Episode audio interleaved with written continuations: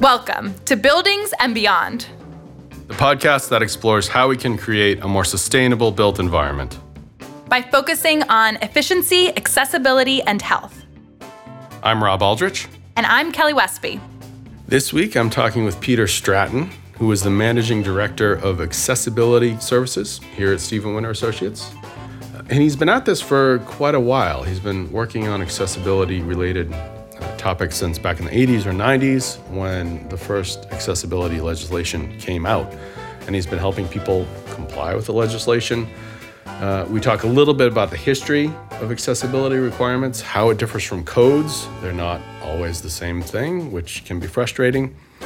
And basically, w- what he does, how he helps building owners, designers, developers comply with the proper accessibility requirements. Pete, thanks for being here. Thanks for having me, Rob. So, one of my big um, focuses of this podcast, one of my big interests is to talk more with people in this company. I mean, the company's not huge, 125 people or so, but we do a lot of different things. And accessibility is one of the things that I'm really not very familiar with.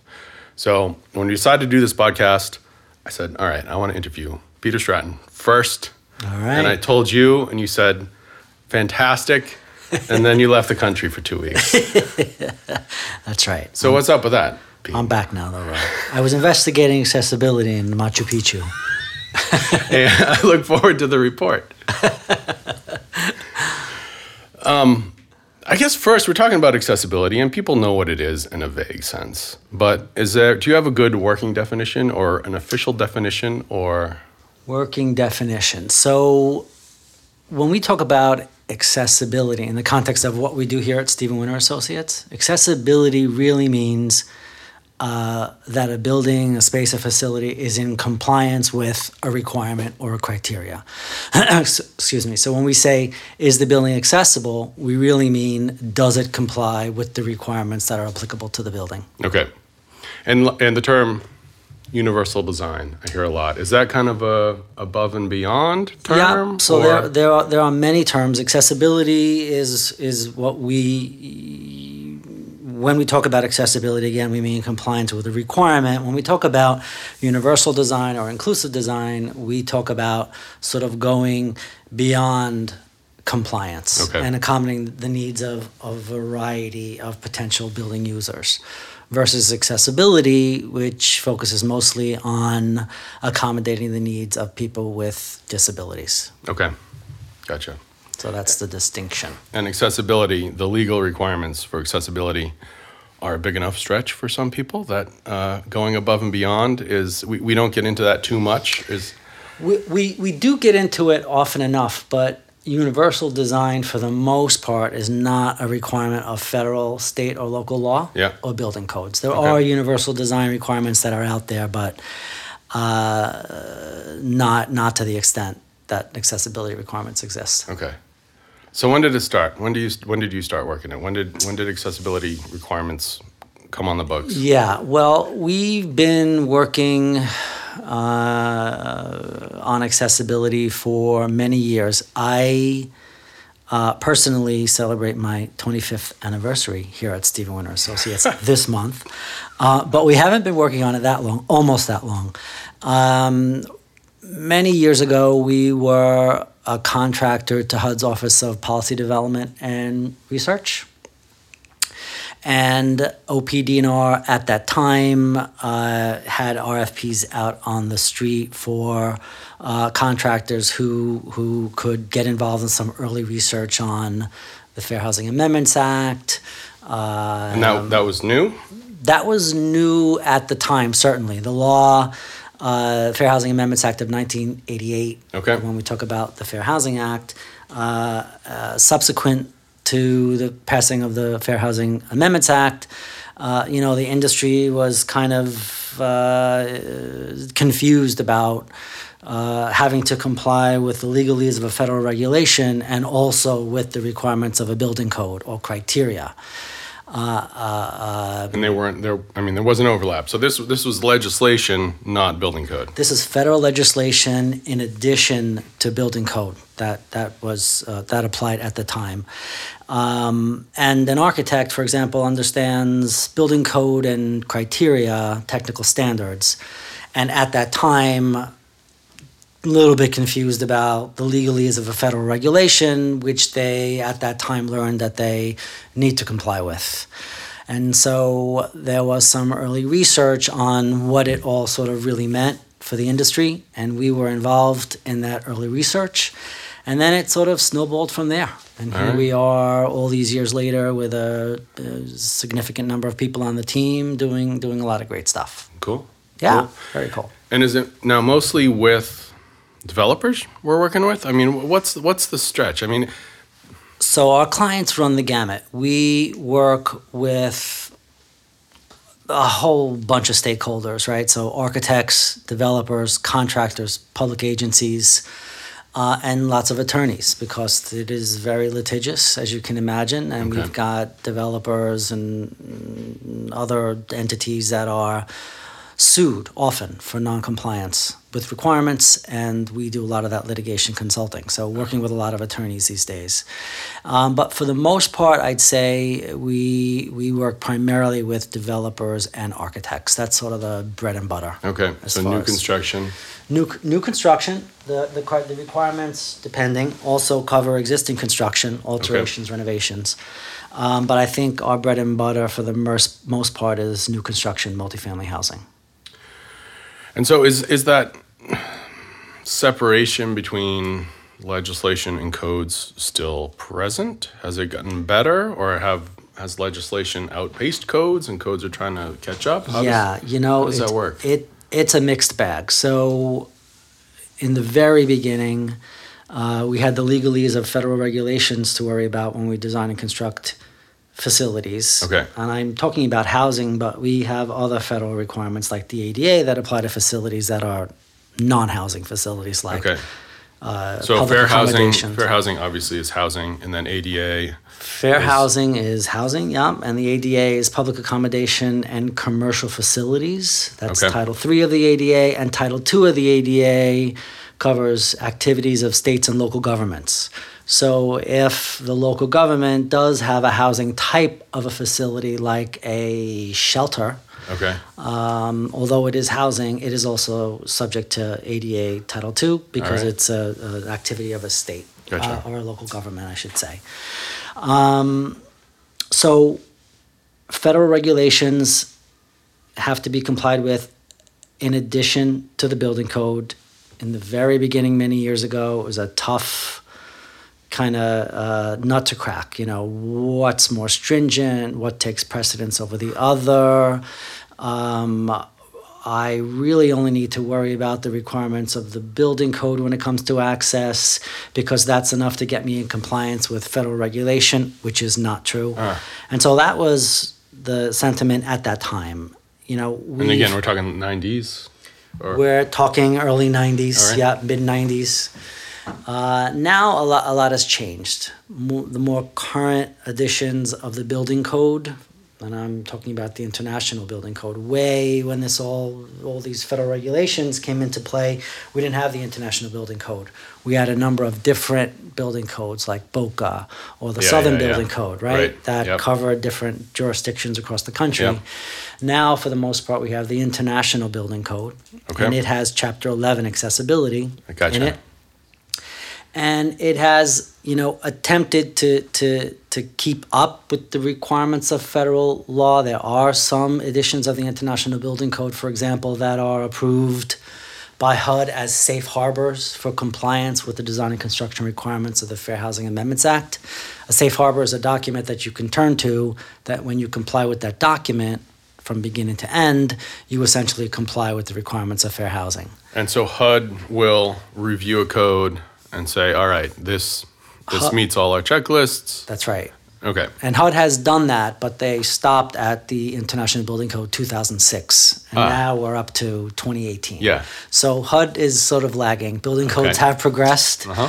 um, but And the, leg- the accessibility requirements of legislation also have progressed or evolved, or No, uh, Fair Housing Amendments Act has remained uh, the same. The Americans with Disabilities Act has been updated, and there have been criteria that have been updated. Um but additions of the International Building Code beyond 2006 have not been approved by HUD as safe harbors for compliance. okay, all right. So presumably they didn't backtrack on their accessibility measures, That's right. but I think things have gotten better, and the trend is sort of improved accessibility in the building codes for sure, but still not a HUD approved safe harbor. all right, okay. And Yeah, it's so not a that detail. you know. There's nothing in the in the in the legalese of the law that t- tells you that you've got to comply with a HUD approved safe harbor.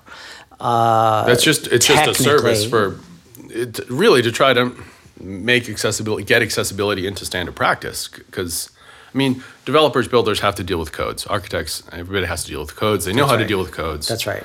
and now you throw a, a piece of legislation at them and it's like I think know. I would have believed, I would have agreed with that statement 20 years ago. ah But today, for an industry key stakeholder to say, hey, look, I'm a little confused with this law, or I understand my building is not compliant, but you know, I get the building code. I'm not really familiar with it's I think a little bit too late for that. ah, It's okay. been All right. around for many, many, many, Okay. many years at this Okay. point, and so, you know, you try So and learn and grow, and and I think what what has changed from now to then is that the industry, I think, realizes now that accessibility really is its own sort of niche practice It's area. the thing. so you got to do it. right? it's That's like right. efficiency. I mean, codes didn't used to address efficiency. It was, you know, structural safety, fire safety. You've got to do it right, and Yeah. you rely on the accessibility consultant just like you would rely on any specialty consultant, the the acoustics consultant, right? The landscape con- the right. consultant, the mechanical consultant. You know, the architect is not developing or designing mechanical systems and is not doing acoustics, probably for the most part. So how can you expect an architect to uh, essentially be paid what they're paid and also Cute. understand all of the nuts and bolts of a federal regulation in addition to the building code? I think it's just way too much to Gotcha. expect. So All right. So what what are some of the nuts and bolts? I mean, what what are some of the things that people fail to comply with? Some common things that just require some extra thought or some extra planning or some yeah, people fail to comply with that. That that's a great question. I think what trips people up, uh, and when I say people, I think for the most part designers or architects and interior designers. speaking as a designer and architect. Speaking as as as one of those professionals, yes, and just based on the experience, you know what I see every day. Um, all of the, the codes, the, the the federal laws, the state laws, local local legislation, all have what's called scoping criteria and technical criteria. So the scoping criteria is what needs to be accessible, for example, how many building entrances are required to be accessible, how many bathrooms are required to be accessible. And then you turn to technical criteria for uh, direction on how to make an entrance accessible. The Okay. clear width of the door, the maximum opening pressure, maneuvering clearance on both sides, the hardware type, closing speed, all of that. Okay. The technical criteria, I think, are pretty simple. You know, you go to the criteria, you open the book, and you follow the steps. The door clearance has to be, or the, the door has to provide a clear width of no less than 32 inches, measured between the face of the door and the opposing stop when the door is open 90 degrees. That's simple. All right. Um, I think it's scoping criteria in terms of how many, how much that that that that sort of uh, confuses architects and designers, and that's where we see, I think, the mistakes being made. Uh, you know, the building code, for example, in New York City requires that all public entrances are accessible. Oh, Americans okay. with Disabilities oh. Act Oh. requires that 60% of public entrances are accessible. Ah. The Fair Housing Amendments Act requires that at least one primary entrance be accessible. So if you have a right. building that is subject to a number of federal requirements, which many are, in addition to building code, you've got differing scoping requirements and you've got different technical requirements to comply with. So it's it's understanding what to apply and sort of what governs, what rule you've got to you've got to follow. And All so right. it's mostly the scoping information that's what trips. So it's it's up. not necessarily getting the details right. You know, so, something has to be a dimension of x and it's dimension of x plus one inches or or uh, Yep. Uh, uh, I want to say yes, but then again, when I think about it, you know, the devil's in the details. Yeah. It's all about the details, Okay, really. okay. I think it's the scoping criteria that just, if if you don't iron out the scoping criteria, how many and what, right at the onset, and you can continue to design Ah. the project, very difficult to in correct. hole. post- you- You've got yourself in a hole. Correct.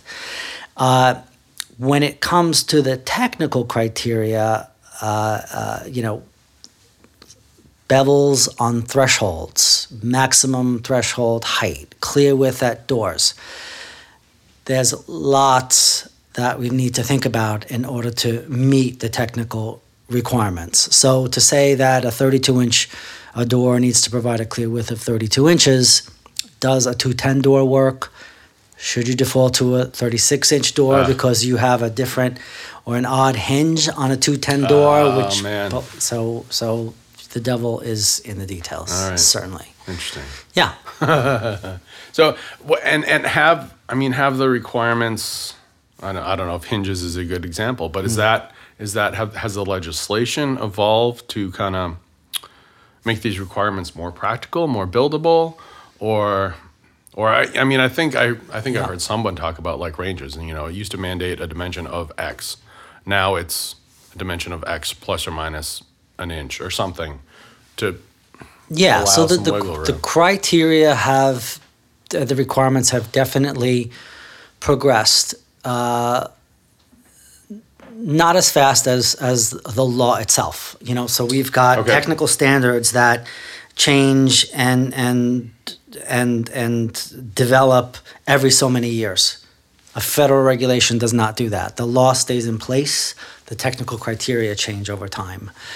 All right. Um, Gotcha. that said, Okay. though, the Americans with Disabilities Act has recently been updated, but the Fair Housing Amendments Act has not been updated, Right. and either have other federal laws. So, although, although the laws can change, they primarily stay the same, and it's the technical criteria that change. Gotcha. So, what was required by a technical standard in 19, uh, uh, technical standard dated in 1998, very different than the same technical standard, which is now dated in latest one, 2009, 2017, coming on board.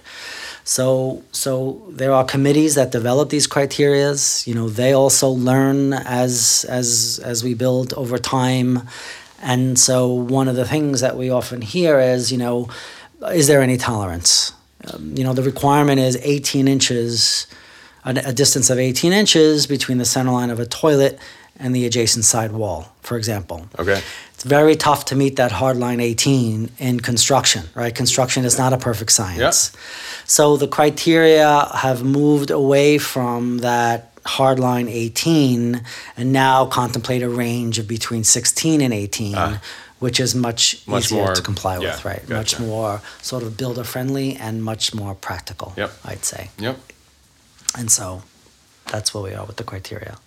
So with with projects that go well, I mean that you're involved. I mean, I, I kind of assume it's kind of a soup to nuts process. In involved with designers early on and and through construction and Yeah. verifying after construction. Uh, How Yep. So it runs the gamut. Uh, if we if we could have our our wish, of course, it would be in it would be to be involved uh, at schematic Okay. design, so we can advise on the direction that the designer is going in terms of designing the units. Uh, normally, we provide two comprehensive reviews, but we don't only stop at the architectural review, right? We're reviewing all the plan sets mechanical, electrical, plumbing, Ah. and architectural. So it's just not not the spaces. You know, we've got. Uh, Uh, what on mechanical? What, do- what do you have to inspect mechanical drawings so for? we're looking, for example, uh, for information on thermostats, which we usually All right. find. We're looking height. Okay, height of the thermostat. That's right. Uh, often times there are chase walls which obstruct into maneuvering clearance at doors, for Ah, Yes, example. I, am- I can and so totally the mechanical chases, plumbing chases, you know, there are a whole variety variety of things. And often You say mechanical engineers might draw ducts where they might interfere with sometimes, somebody? sometimes. I think it's more likely though that we might have a plumbing set that's misaligned uh, or that doesn't align with the architectural set. So, for example, in a bathtub, in a bathroom or a shower, we'll see the architect has designed the control wall where the operable parts to the shower and the tub is. All right. The plumbing set may have the same controls but on an opposing wall. And so we often find oh, that Oh, right. the plant sets are not aligned. They're just trying to minimize their plumbing runs. They're trying to make it more Right. practical for them. Okay. Well, the all right. architect put the controls on an exterior wall, and then in the plumbing, they go from the exterior wall, right, All right. to an interior wall. Yep. And so the building is now constructed with the plumbing on the interior wall because that's what the plumbing set, because they pull the plumbing set, and that's what they're building from. Yep. But there's a reason why the architect put the plumbing controls on the exterior wall. Gotcha. And so when you Okay. bust up plumbing controls or c- control locations, that's very, very difficult to fix if it it's sometimes not possible at all. So So people are doing better in general. I mean, are people catching on? I think people are doing better in general. Yes, you know, years ago it was difficult to convince a design team that they should have their uh, plans reviewed and they should have construction inspected along the way during various stages of construction, which is what we do. Um, but I think people have learned the hard way? Uh, sometimes, uh, as you know, sometimes the hard way, yes, certainly. Uh, I think what's important to realize is that when we're talking about, you know, designing and constructing multifamily housing, if the building is not built in compliance with the design and construction requirements of the Fair Housing Amendments Act, you are violating someone's civil right. And so to violate a building code is one thing, to violate a civil right, different thing. And that's why you you Yep. hear about so much litigation that right. surrounds non-compliance with the Fair Housing Amendments Act. Gotcha. We used to hear years ago the developer say, We rely on our architect to get this right. They're the design professional. Why do I need to hire a separate accessibility consultant? But they have since learned that they probably shouldn't rely only on the architect. Gotcha. And there are certainly architects that are very great at it. Uh, but uh, again, it's it's a very Yeah, it's a- specialized specialized field. It certainly is. So if we were to talk again in five years, what would what do you think we'd be talking about? What would have changed? Wow, five years from now, I I I would say that based on the trend that we are we are seeing now, and you know our group here at Steven Winter Associates has grown pretty significantly over a very short number of years. Uh, the work is certainly coming in uh, at a good rate. Um, I think that we might see in five years. Um, probably less of an uptick in litigation. Uh, and hopefully that's as a result of people retaining accessibility consultants to do the work like us. Got to give the old plug, it, Rob. Yeah, absolutely. Get it- getting it right, getting it right the first time. Yeah. And not going through the hard way. Yeah, absolutely. Yeah, and that, that's I think your you started out as a more on the litigation side and have really tried to migrate more and more with builders, Yeah. developers, designers to Yeah, get it right. Definitely started on the litigation side. Uh, you know, at, at and when we started, litig- there was you know litigation was the only way. You know, to hurt someone in the pocket is Uh. the way to get them to learn, and so that was the sort of the press uh, in terms of enforcement at that time. Okay. Um, and and at that time, the model, of course, was was cases that involved uh, uh, complaints against industry architects, developers, and uh, uh, you know we we today our model is to work on behalf of industry and to help industry navigate litigation should it make its way into lit- litigation, and that's what all of our uh, uh litigation projects now uh, uh, involve. You know, helping industry navigate litigation, and I think that starting in litigation has enabled us to have a very keen sense of of how decisions are made that surround particular issues. You know what the court might uh, uh, sort of be lenient on, what yeah. the court might press, yep. uh, what happens in New York City versus same litigation outside of New York City what happens in in in a jurisdiction when attorney XYZ is involved in the case versus the same type of litigation wow. that doesn't involve this particular okay. attorney. All right. And so we've learned uh, that as a result of the business, and I saw that I think that that's the value that we bring. All right, nice. Yeah, I think so. Anything else? Any other big big picture accessibility points? Big picture accessibility points. Uh, not that I can think of offhand, Rob. Of course, we, we might need to do a better job in getting this particular office a little bit more accessible, but you know, uh, this is radio and we can, can't can, see that. you can send me some notes. I'll get right on it. I'll do that. Cool. Thanks, Pete. Thanks, Rob. Appreciate it. Thank you for listening to Buildings and Beyond. For more information about the topics discussed today, visit www.swinter.com slash podcast and check out the episode's show notes. Buildings and Beyond is brought to you by Steven Winter Associates. We provide energy, green building, and accessibility consulting services to improve the built environment. Our professionals have led the way since 1972 in the development of best practices to achieve high performance buildings. Our production team for today's episode includes Dylan Martello, Alex Mirable, and myself, Heather Breslin. Thank you for listening, and we'll see you next week.